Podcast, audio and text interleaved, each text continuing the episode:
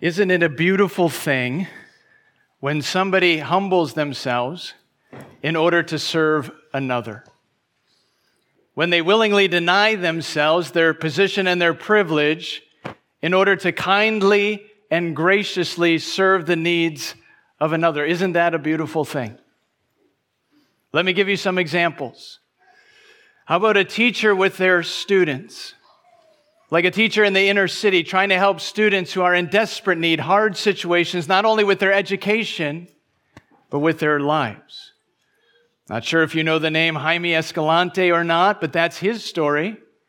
Math teacher at James Garfield High School in Los Angeles, California, who took it upon himself to help students reach their greatest potential, ended up teaching them AP calculus by the time they were seniors totally went out of his way to serve them so that they might be successful in life.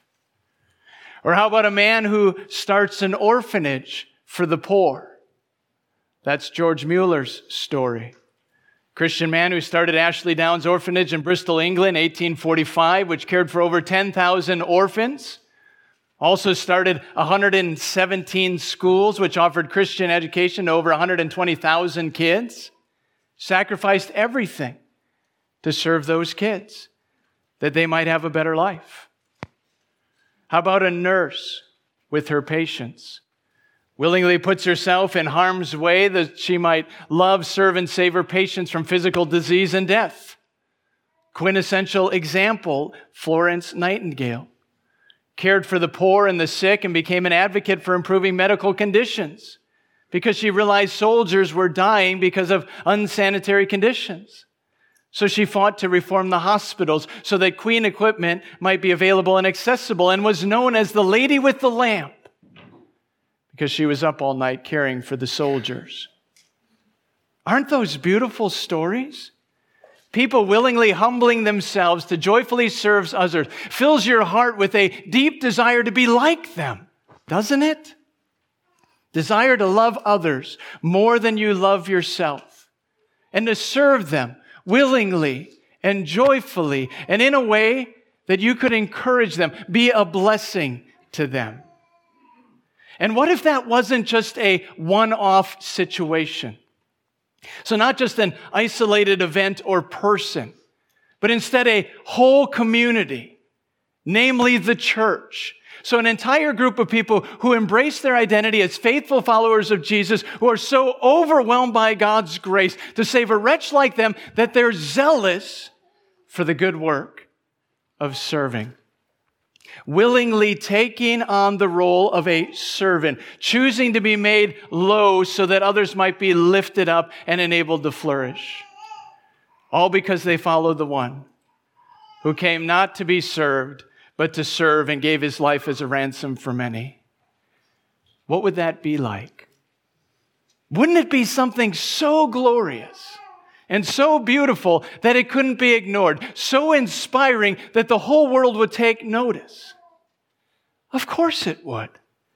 Which is why Jesus commands us to love our neighbor as ourselves and to love one another just as he loved us which is why it's so helpful to see him model that for us. And I can't think of a better place in all of Scripture to see it than John chapter 13. So if you would go ahead and open your Bibles with me to John chapter 13. I encourage you to have my outline from the bulletin right there in the Bible with you. John 13 is on page 900 if you're using one of the chairs and the Bible's in front of you. As you're turning, John 13, verse 1, let me put our passage in context. Because John gives us his outline right off the bat in John chapter 1, verses 11 to 12. When he says, Jesus came to his own, but his own did not receive him. But to those who did receive him, who believed in his name, he gave the right to become children of God. So he came to his own, that's the Jews, but they didn't receive him which takes place from John 1, verse 19, all the way to John chapter 12, verse 50. Then there's this transition in the Gospel of John to those who did receive him, who believed in his name. That takes place in John chapter 13, verse 1. So, as we turn there, we shouldn't be surprised to see Jesus revealing himself to his disciples as the promised Messiah and them responding in faith, believing, trusting, resting, and understanding God's call on their lives to be men and women who are resolved to love one another and are zealous for the good work of serving. So, with that, follow along as I read John chapter 13, verses 1 to 30. Now, before the feast of the Passover, when Jesus knew that his hour had come to depart out of this world to the Father, having loved his own who were in the world, he loved them to the end. During supper, when the devil had already put it into the heart of Judas Iscariot, Simon's son, to betray him, Jesus, knowing that the Father had given all things into his hands, and that he had come from God and was going back to God, rose from supper. He laid aside his outer garments, taking a towel, tied it around his waist. Then he poured water into a basin and began to wash the disciples' feet and to wipe them with the towel that was wrapped around him. He came to Simon Peter, who said to him, Lord, do you wash my feet? Jesus answered him, What I am doing you do not understand now, but afterward you will understand. Peter said to him, You shall never wash my feet. Jesus answered, If I do not wash you, you have no share with me. Simon Peter said to him, Lord, not my feet only, but also my hands and my head. Jesus said to him, The one who has bathed does not need to wash except for his feet, but is completely clean, and you are clean, but not every one of you. For he knew who was to betray him. That was why he said, Not all of you are clean. When he had washed their feet and put on his outer garments and resumed his place, he said to them, Do you understand what I have done for you? You call me teacher and Lord, and you are right, for so I am. If I then, your Lord and your teacher, have washed your feet, you also ought to wash one another's feet. For I have given you an example that you also should do just as I have done to you. Truly, truly, I say to you, a servant is not greater than his master, nor is a messenger greater than the one who sent him. If you know these things, blessed are you if you do them. I'm not speaking of all of you. I know whom I have chosen.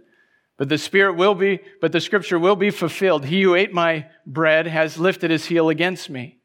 I am telling you this now before it takes place, that when it does take place, you may believe that I am he.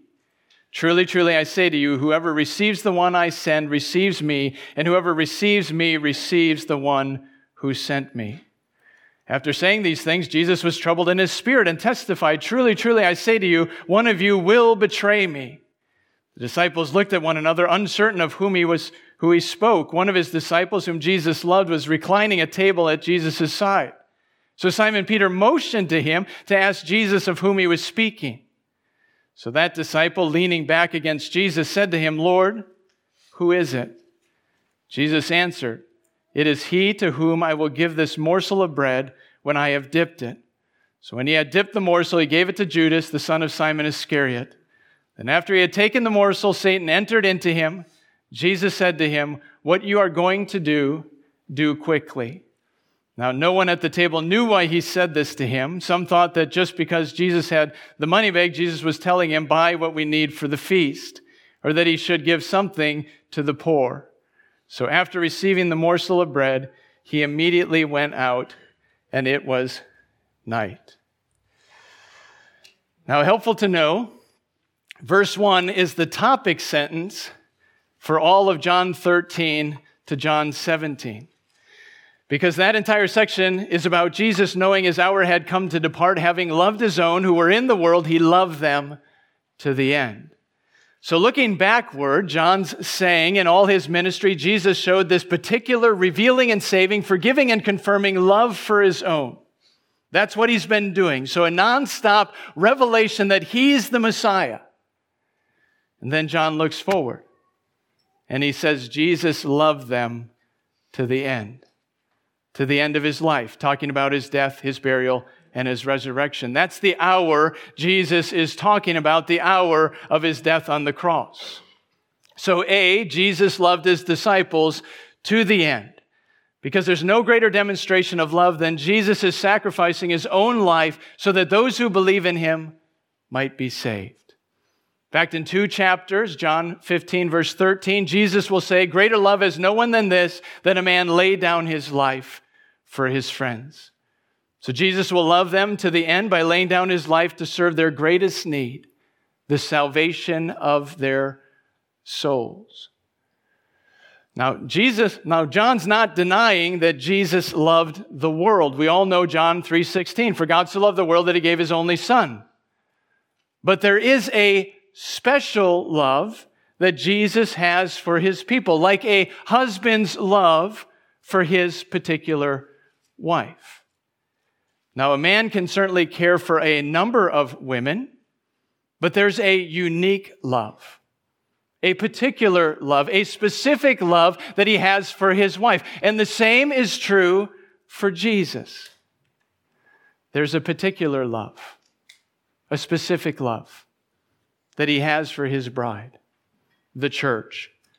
Verse 1 says, He loved them, his bride, to the end, doing everything necessary, including sacrificing his own life, dying on the cross for the salvation of their souls. And of course, we get the immediate contrast with that in verse 2 with Judas Iscariot. So be betrayed by Judas Iscariot. Now, notice what it says. During supper, when the devil had already put it into Judas's heart to betray him, and yet we're told, verse 4, Jesus rose and washed the disciples' feet. Now, that's the main thing going on in this chapter, right? The washing of the disciples' feet. But have you ever stopped to think about the reality that Jesus actually washed Judas's feet? The feet of the man who's going to betray him, sell him out for 30 pieces of silver. And yet here's Jesus bowing down, humble and lowly, in the position of a servant to wash the feet of the man who will have him killed. Unbelievable. Here's a question Could you do that? Could I do that? Just think about a person in your life right now who you're even moderately annoyed with, even moderately frustrated with. How hard would it be to turn around and show that person who makes your life difficult even an ounce of kindness when you know that they don't deserve it. In fact, what they deserve is your anger. Yet, could you not only show them kindness, but serve them in such a way where you put yourself under them because you think more highly of them. Do you hear what I'm saying? Jesus' burden to love and to serve sacrificially is seen most clearly in his willingness to wash even the feet of the man who will turn around and betray him. And I do want you to see that Judas betrayed Jesus. So, yes, the devil put the idea into Judas's heart, but he acted out of his own desires. He acted out of his own decisions and his own responsibility, which clearly highlights both God's sovereignty and man's responsibility without any tension. And this isn't some sort of anomaly in the Bible, but the consistent pattern. Like Genesis chapter 50, verse 20, with Joseph and his brothers, that says the brothers meant it for evil to kill Joseph, but God meant it for good. To do what, by the way, in Genesis 50? to save the whole world during a worldwide famine.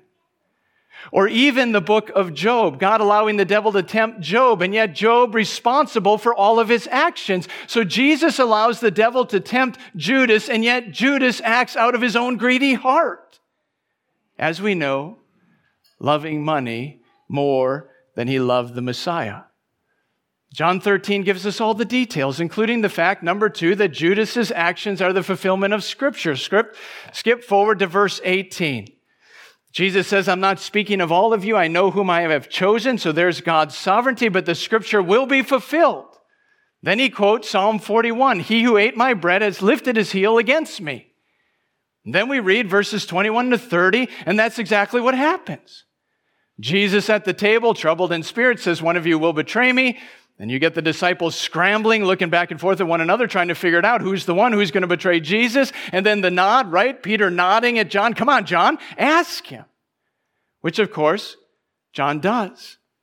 And Jesus responds, takes the morsel, dips it, and gives it to Judas. Remember, Psalm 41 He who ate my bread lifted his heel against me. Don't miss verse 30. After receiving the bread, Judas immediately went out and he betrayed Jesus, and it was night.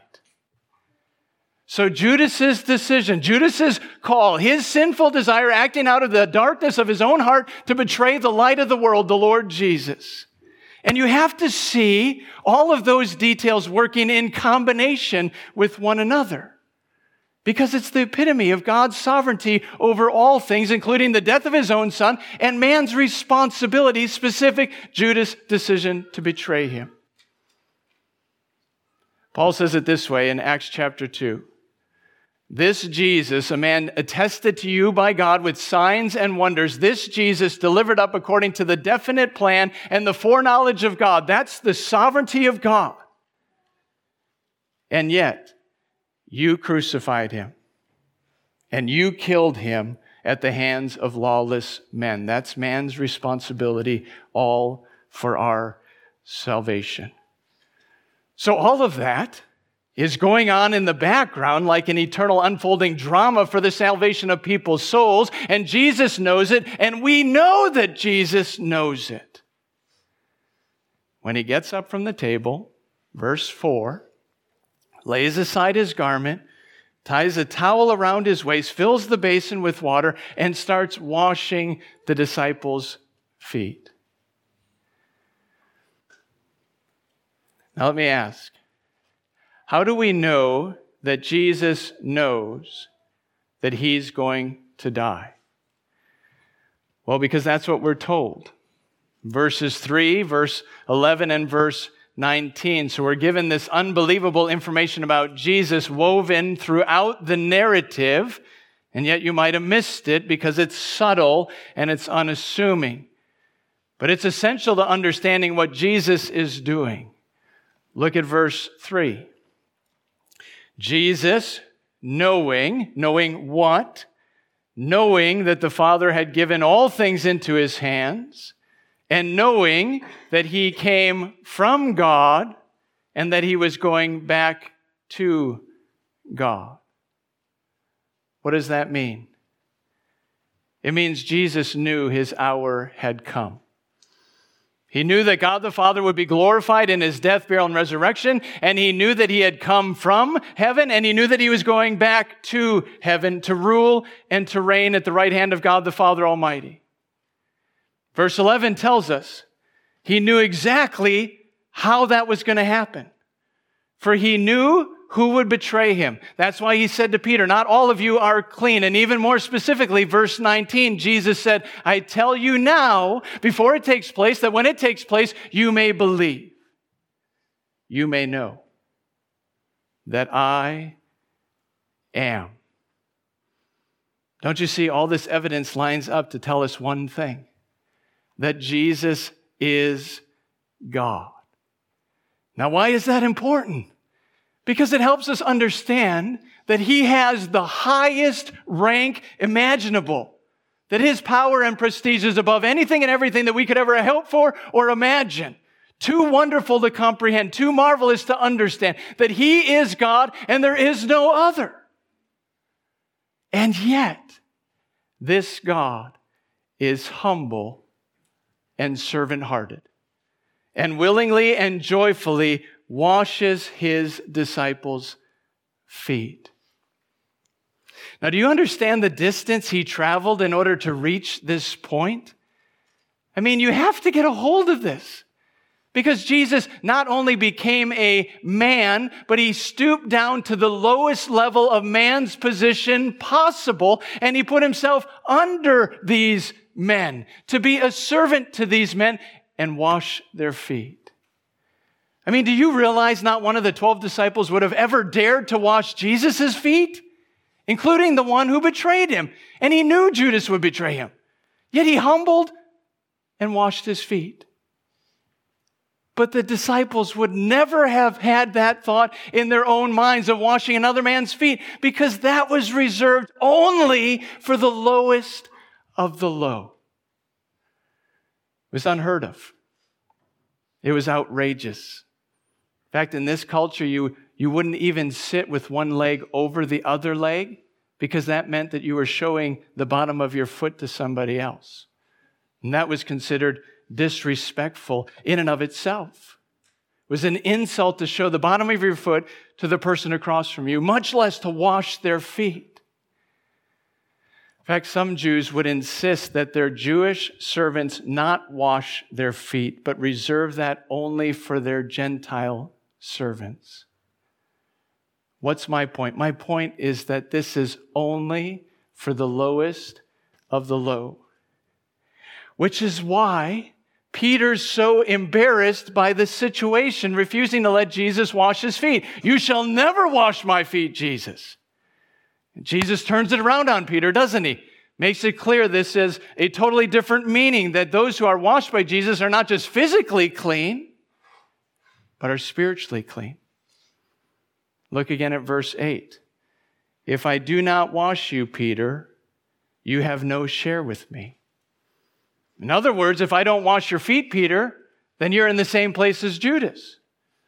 Judas is using, Jesus is using the foot washing to point Peter to something far more significant than clean feet the cleansing work of his death on the cross that whoever believes in him will not perish but have eternal life. And that's a once and done situation. That when a person believes in Jesus, he's clean before God. He's justified. He's righteous. He's without sin. That's why Jesus says in verse 10, the one who has bathed does not need to wash except for his feet, but is completely clean. Jesus says, Peter, you are clean. It's exactly what John teaches in 1 John 1 8 and 9.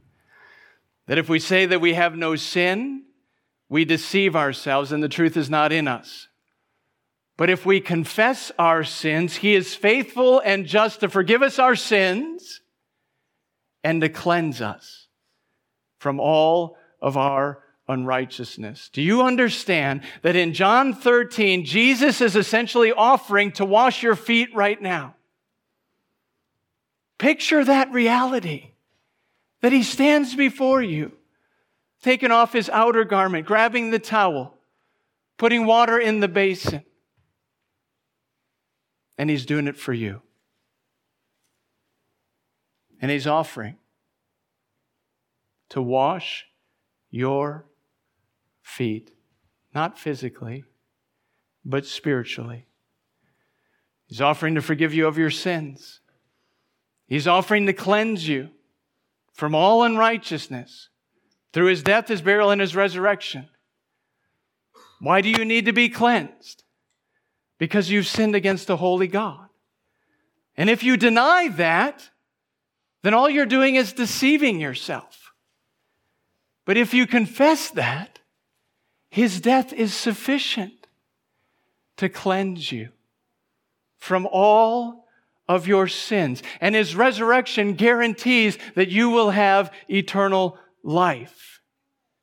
Matthew 20 says it so clearly that Jesus did not come to be served, but to serve and to give his life as a ransom for many.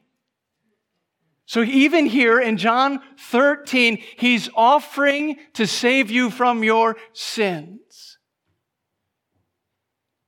Here's the question Will you let Him? Will you let Him do that for you? Jesus said, If I do not wash you, then you have no share with me. Do you understand that?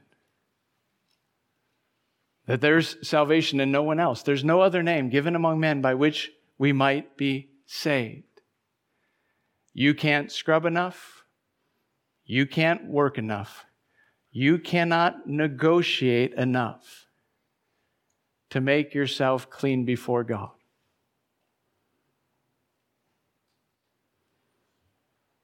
Your only option is to let the Lord Jesus cleanse you, which He offers to do. And I would encourage you to take Him up on that offer. That you might be spiritually clean, that you might be saved, that you might be forgiven for all eternity. Repent and believe in the Lord Jesus, his death, his burial, his resurrection, so that you might be spiritually clean for all eternity.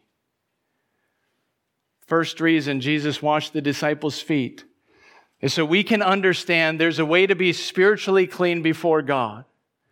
But there's a second reason, isn't there? Verses 12 to 17.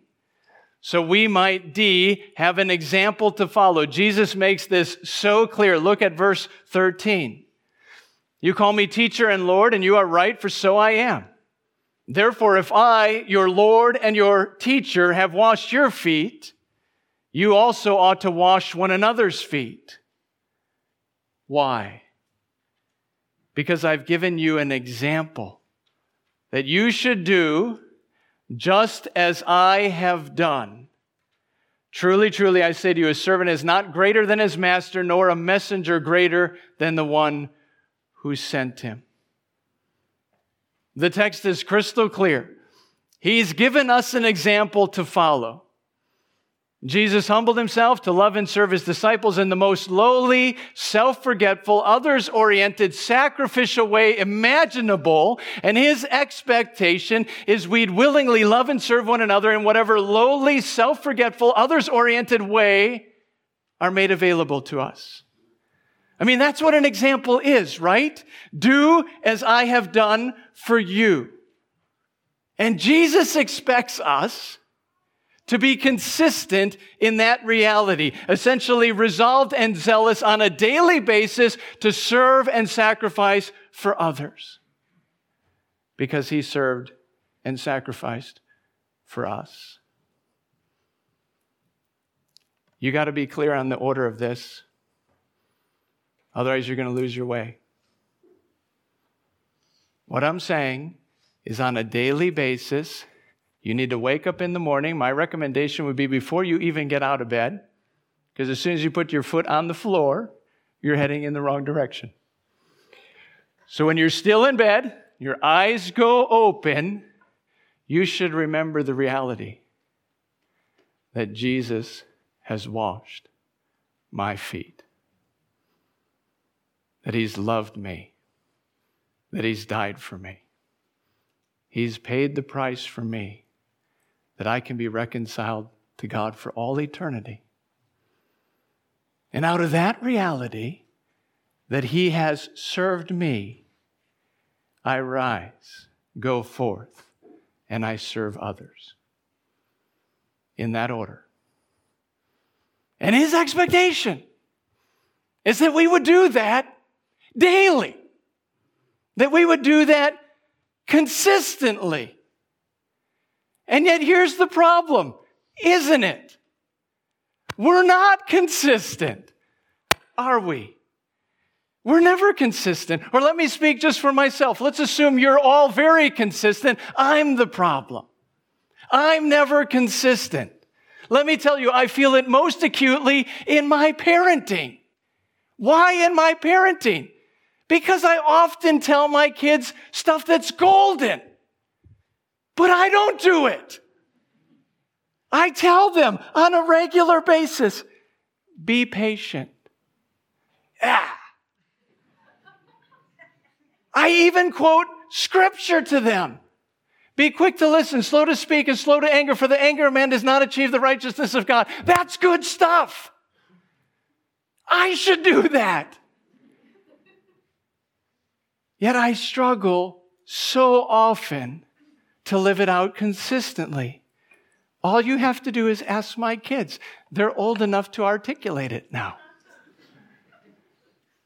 In fact, the greatest compliment I get from my kids nowadays is they say this Dad, you're doing better. I will take better. Better moves means I'm moving in the right direction. I will take better, but it's still not as consistent as I would like it to be. We're not consistent, but Jesus is. Praise God. Jesus is. He's consistent. His example is perfect. And by God's grace, He calls us to be zealous, to humble ourselves so that we might willingly and joyfully and in a greater way, more consistently, love and serve one another. Sacrificially, just like he loved and served us sacrificially. Most clearly through his death, his burial, and his resurrection. And he gives us Two reasons why we must follow his example as believers. The first is that a servant is not greater than his master. A messenger is not greater than the one who sent him. Now, the point is obvious, isn't it? No slave has the, has the right to think that he's exempt from tax joyfully done by his master. So if the master's not above it, then neither is the servant. So if Jesus, who's God, highest position ever, humbled himself to love and serve his people, then no follower of Christ is too high or too mighty to be humbled to love and serve one another. That's the first reason. A servant is not greater than his master. If he had loved and served us like that, then we should love and serve and follow his example. Second reason is verse 17. If you know these things, how blessed are you if you do them?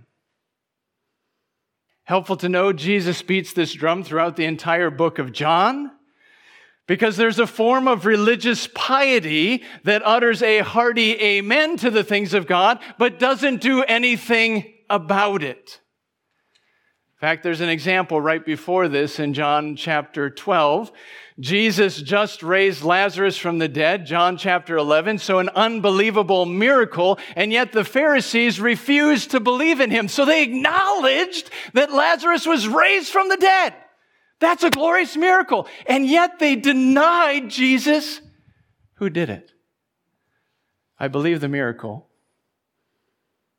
but I'm not going to follow you or believe in you.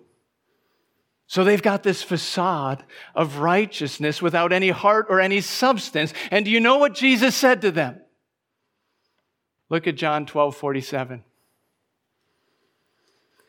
Jesus said, If anyone hears my word and does not keep them, my word will judge him on the last day. In other words, the one who's truly my disciple will not just talk the talk, but will walk the walk and will follow my example. So Jesus is saying, you'll be blessed if you do the things that I have done. Specifically in this example, being zealous to serve sacrificially, willingly and joyfully, laying down your life regularly, humble and servant hearted so that you can be a blessing to your brothers and sisters in Christ.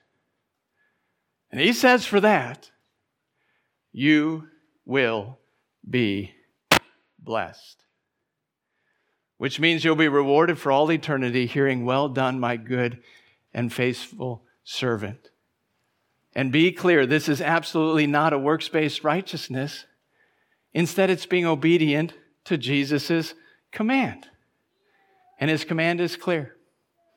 Follow along as I read verses 31 to 35. Number two, called to serve one another. Look at verse 31. When he had gone out, Jesus said, Now is the Son of God, Son of Man glorified, and God is glorified in him. If God is glorified in him, God will also glorify him in himself and glorify him at once. Little children, yet a little while I am with you. You will seek me, and just as I said to the Jews, so now I also say to you, where I am going, you cannot come. That's going to be the debate that starts in chapter 14. But look at verse 34. Jesus says, A new commandment I give to you, that you love one another just as I have loved you. You also are to love one another. By this, all people will know that you are my disciples if you have love for one another. So Jesus is now glorified and God is glorified. Why? Because Judas left and all the wheels are in motion for Christ's death, burial, and resurrection, which, by the way, will literally happen in hours. Not days, but hours. But let's zoom in on this last command, implications it has for us as a church. Jesus reiterates what he just said in verses 12 to 17 what he just demonstrated, only now he's put it in the form of a command, right? He says, A new command I give to you. Here's a question How is it new? Because certainly there's been commands before to love. Love the Lord your God with all your heart, mind, soul, and strength. Love your neighbor as yourself. How is it new? Well, it's new, at least in one way, because there's a new standard. Look again at verse 34. A new commandment I give to you that you love one another. How are we to love one another?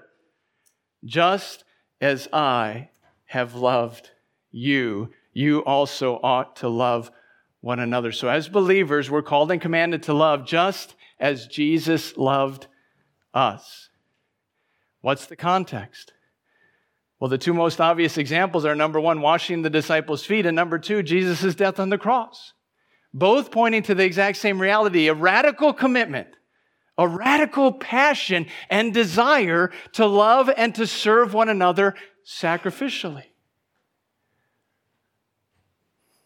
Let me ask how's that possible?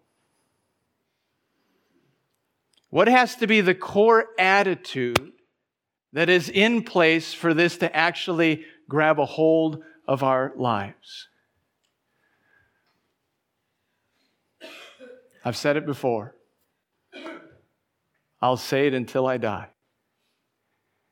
The core attitude is humility, it's being humble. Philippians 2, Paul says, Have this attitude among yourselves, which is yours in Christ Jesus, who, though he was in the form of God, did not count equality with God a thing to be grasped, thing to be held on to, but instead he emptied himself by taking the form of a servant. As I said, greatest picture of that reality is right here in John chapter 13, where he willingly washed the disciples' feet, including Judas Iscariot.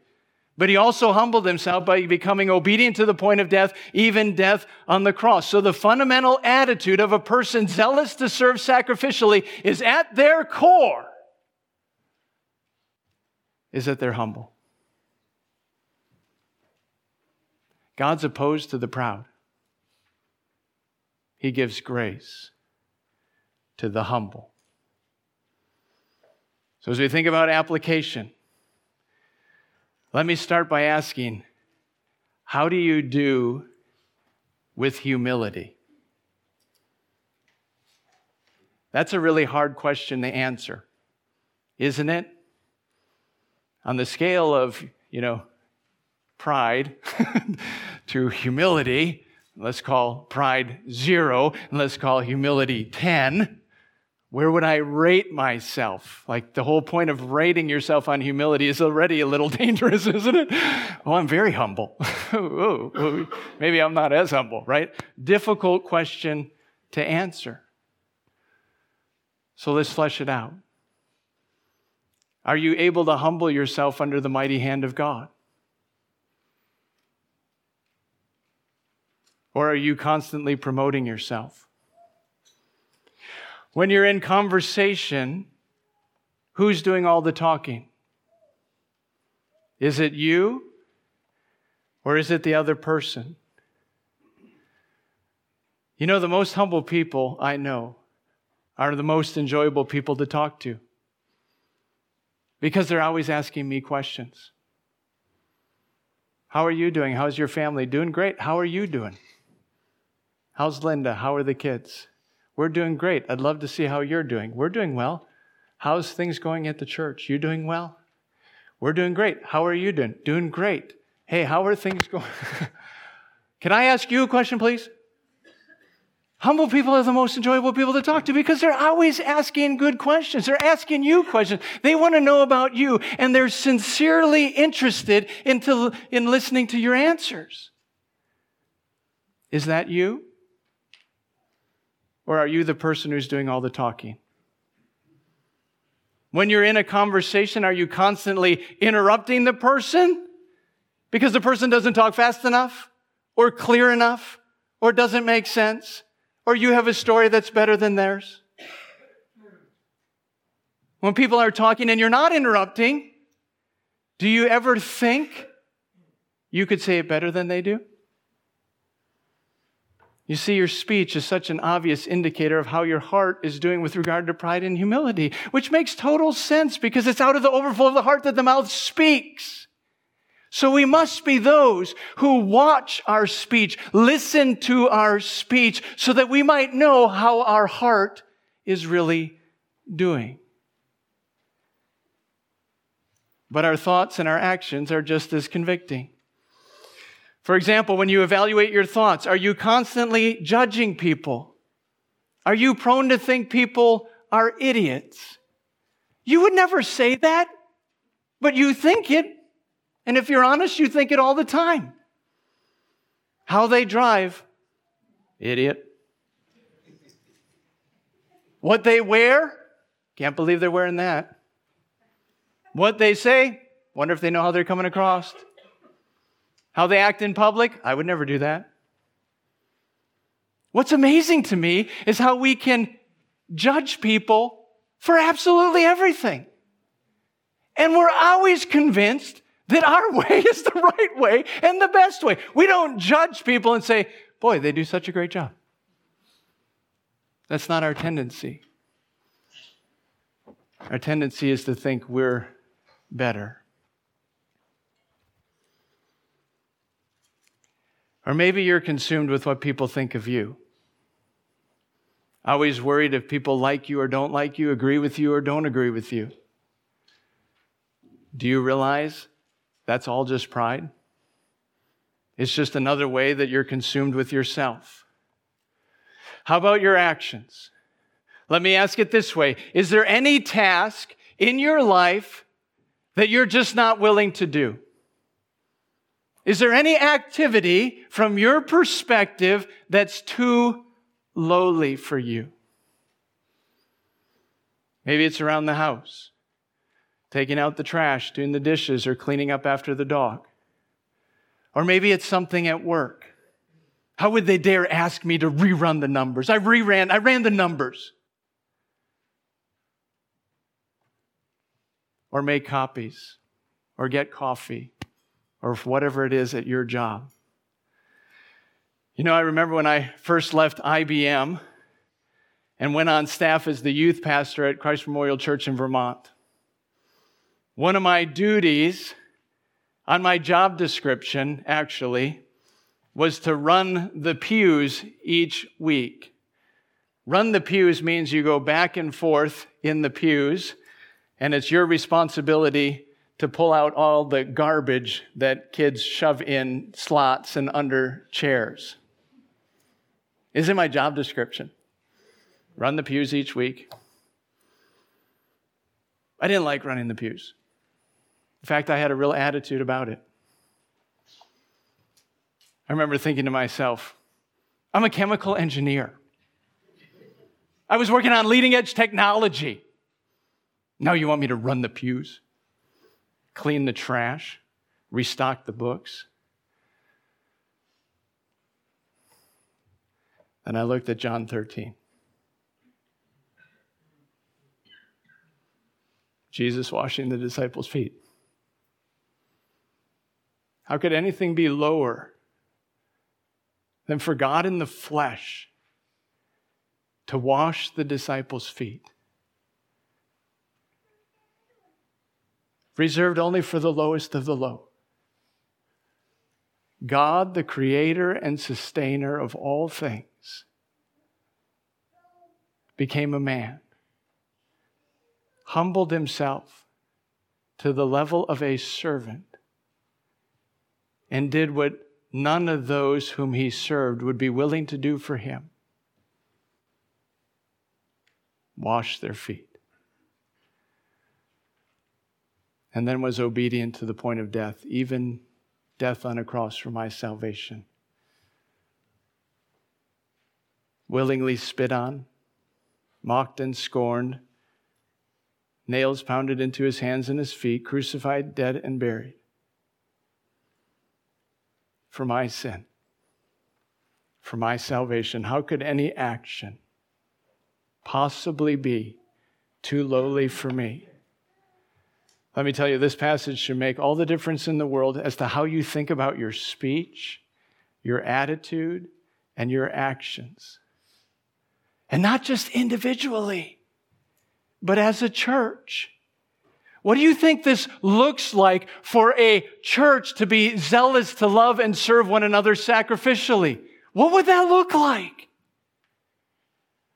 Two thoughts immediately come to mind. The first is that we're, we would be thrilled to be on the serving schedule. And in any capacity and in any area that is most needed. And that we would realize when we're on the serving schedule that we're laboring for the sake of the gospel. I mean, if you're making coffee, it's so that this body of believers and guests can gather for fellowship after the service. If you're shoveling, it's so that we can get here safely, so that we can hear the good news of the gospel. If you're holding a tiny little crying baby who never stops crying, it's so that others were freed up to enjoy the Sunday service without distraction, so that the gospel can be preached and have a good effect on their lives. And oh, by the way, we have a lot of babies. Two weeks ago, in Kinder Kids, we had 18 kids in the second service, ages three to five, which didn't mean that all of the kids three to five came to the second service. So we had other three to five year olds in the first service. Last week we had 14 babies in the 8:30 service downstairs. We have lots of crying babies. Praise God. I have no please don't misunderstand what I'm saying. Praise God for all of these little people running around.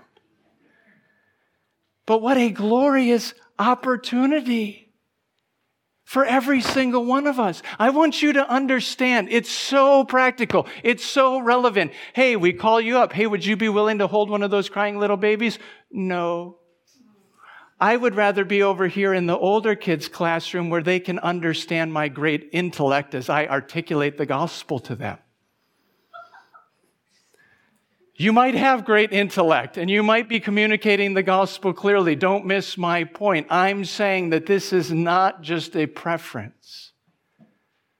This is a matter of discipleship and humility. I'm happy to watch and hold one of those crying babies. I'm happy to do whatever you would ask me to do for the good of the gospel and the glory of God's name humble, servant hearted, happy to do whatever is most helpful. This is not a preference issue. This often is a humility issue. Oh, let us be humble. Let us be those who are happy to do whatever is most helpful. Why is it so important that we would be willing to do that? Look again in verse 35.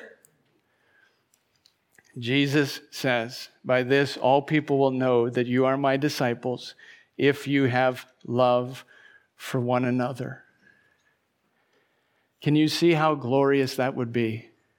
Humble, servant hearted, sacrificial people living in community not just in the building, but outside of the building, doing whatever they possibly can, loving others, serving others, so that God would be glorified. Can you see how beautiful that is? How glorious that is, and how it could not possibly be ignored by a watching world. Let me give you a picture to grab a hold of it as we close. Matthew 5 16. Jesus said, Let your light shine before men in such a way that they may see your good works and glorify your Father who's in heaven. Let your light shine before all mankind in such a way that they may see your good works and glorify your Father who's in heaven. Let me ask, how much could one light possibly accomplish? One light. What can it do? Jaime Escalante, George Mueller, Florence Nightingale. They were all incredible people, truly amazing. But they were just one light, which means that they could be easily dismissed. But what about an entire congregation? 350 people and growing. People who are humble, servant hearted, others oriented, sacrificial, and zealous for the good work of serving. Can you see how gloriously different that is than the community? How undeniable it would be to a watching world.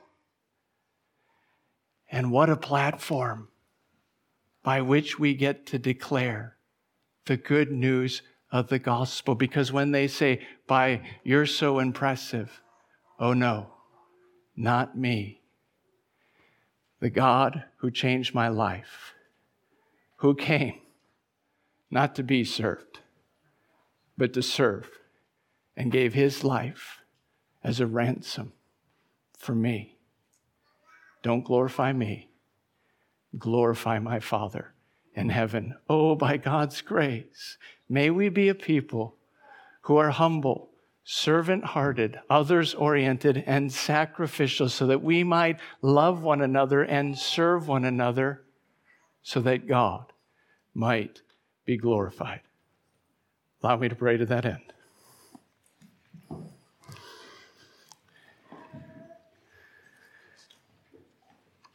Father, I pray that you would be doing a good work here this morning. Lord, I pray first and foremost for my friends who are here. I pray that they would see the Lord Jesus in all of his glory,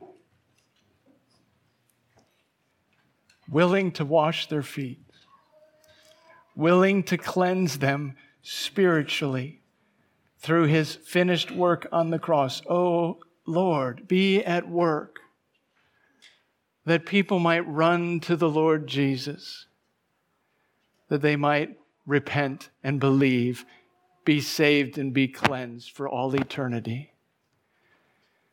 Lord, I pray for my brothers and sisters in Christ that you would be moving mightily.